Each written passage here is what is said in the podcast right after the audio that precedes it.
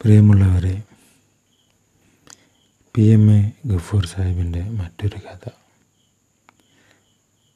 കഥയുടെ പേര് ചിന്തകളുടെ കാട്ടിൽ കയറുമ്പോൾ. കഥ ഇങ്ങനെയാണ് തുടങ്ങുന്നത്: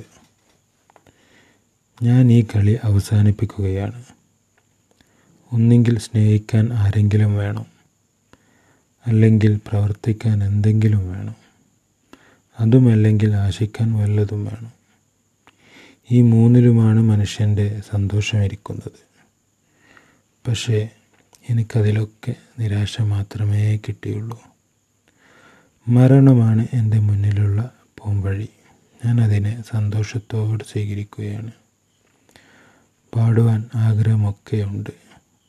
പുല്ലാങ്കുഴൽ തകർന്നു പോയാൽ എന്തു ചെയ്യും? നിങ്ങൾക്കെൻ്റെ കൂപ്പുകൈ.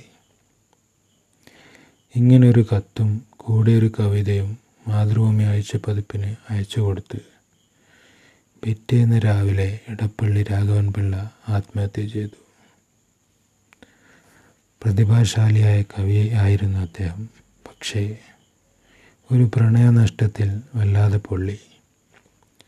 വിഷാദ ചിന്തയിലൊരുകി ഇരുപത്തേഴാം വയസ്സിൽ ജീവിതത്തിൻ്റെ കളം വിട്ടു. നിങ്ങൾ മരിക്കുമ്പോൾ ആരൊക്കെ കരയും എന്നൊരു പുസ്തകമുണ്ട്. വലിയ ഉൾക്കാഴ്ച തരുന്ന റോബിൻ ശർമ്മയുടെ പുസ്തകത്തിൽ ഒരച്ഛൻ മകന് കൊടുത്തൊരു ഉപദേശത്തെക്കുറിച്ച് പറയുന്നുണ്ട്. സംസ്കൃതത്തിലെ ഒരു വാക്കിനെ പറ്റിയാണ്. ആ വാക്കിന് രണ്ടർത്ഥങ്ങളുണ്ട്. ഒന്നാമത്തെ അർത്ഥം ചിന്ത, മറ്റേത് ചിത.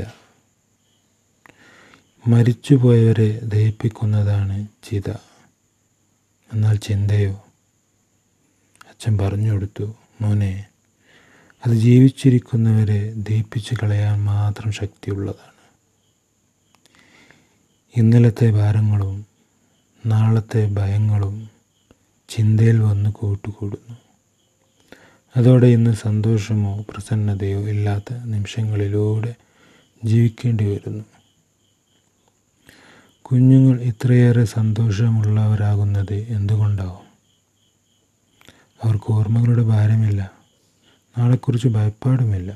നമ്മളോ ഓർമ്മകളിൽ സം ഓർമ്മകളിൽ സ്തംഭിച്ചു നിൽക്കുന്നു. ചിന്തകളുടെ കാട്ടിൽപ്പെട്ട് പുറത്തേക്കുള്ള വഴി കാണാതെ അലയുന്നു. കളകൾ കൃഷിയെ തകർക്കുന്നതുപോലെ മടുപ്പും നിരാശയും ജീവിതത്തിലേക്ക് വിരുന്നെത്തുന്നു. ഒന്നും താങ്ങാനാവാതെ മനസ്സ് പതറുന്നു. ജീവിതത്തിൻ്റെ കളി നിർത്തണമെന്ന ആലോചനയിലേക്ക് ആ ദുർബല മനസ്സ് വേഗമെത്തുന്നു. ആത്മഹത്യ ഒരു ദുഃഖത്തെയും ഇല്ലാതാക്കിയിട്ടില്ല. ദുഃഖങ്ങൾ മറ്റുള്ളവർക്ക് കൈമാറിയിട്ടേ ഉള്ളൂ. നല്ല ചിന്തകൾ നല്ല ആരാധന ആരാധനകളാണെന്ന് തിരുനബി പറഞ്ഞു തന്നത് വെറുതെയല്ല. മനുഷ്യ ശരീരത്തിൽ ഏറ്റവും ശക്തിയുള്ള ഭാഗം ഏതാണെന്നറിയോ? ചുമലാണത്രേ. വിചാരിക്കാത്ത നേരത്ത് ഓരോ കനം വന്നു തൂങ്ങുകയല്ലേ. താങ്ങാൻ കഴിയണമല്ലോ. ചുമലിൻ്റെ എല്ലിന് തന്നെയാണ് ശക്തി വേണ്ടത്. ശകലം സന്തോഷവും ശകലം ദുഃഖങ്ങളുമാണ് പൊതുവെ മനുഷ്യൻ്റെ ജീവിതം. എന്നാലും നമുക്ക് ഈ കളി ജയിക്കണം. തോൽക്കാതെ നിന്ന നിമിഷങ്ങളെക്കുറിച്ച് ആത്മാഭിമാനത്തോടെ നാളെ സംസാരിക്കണം.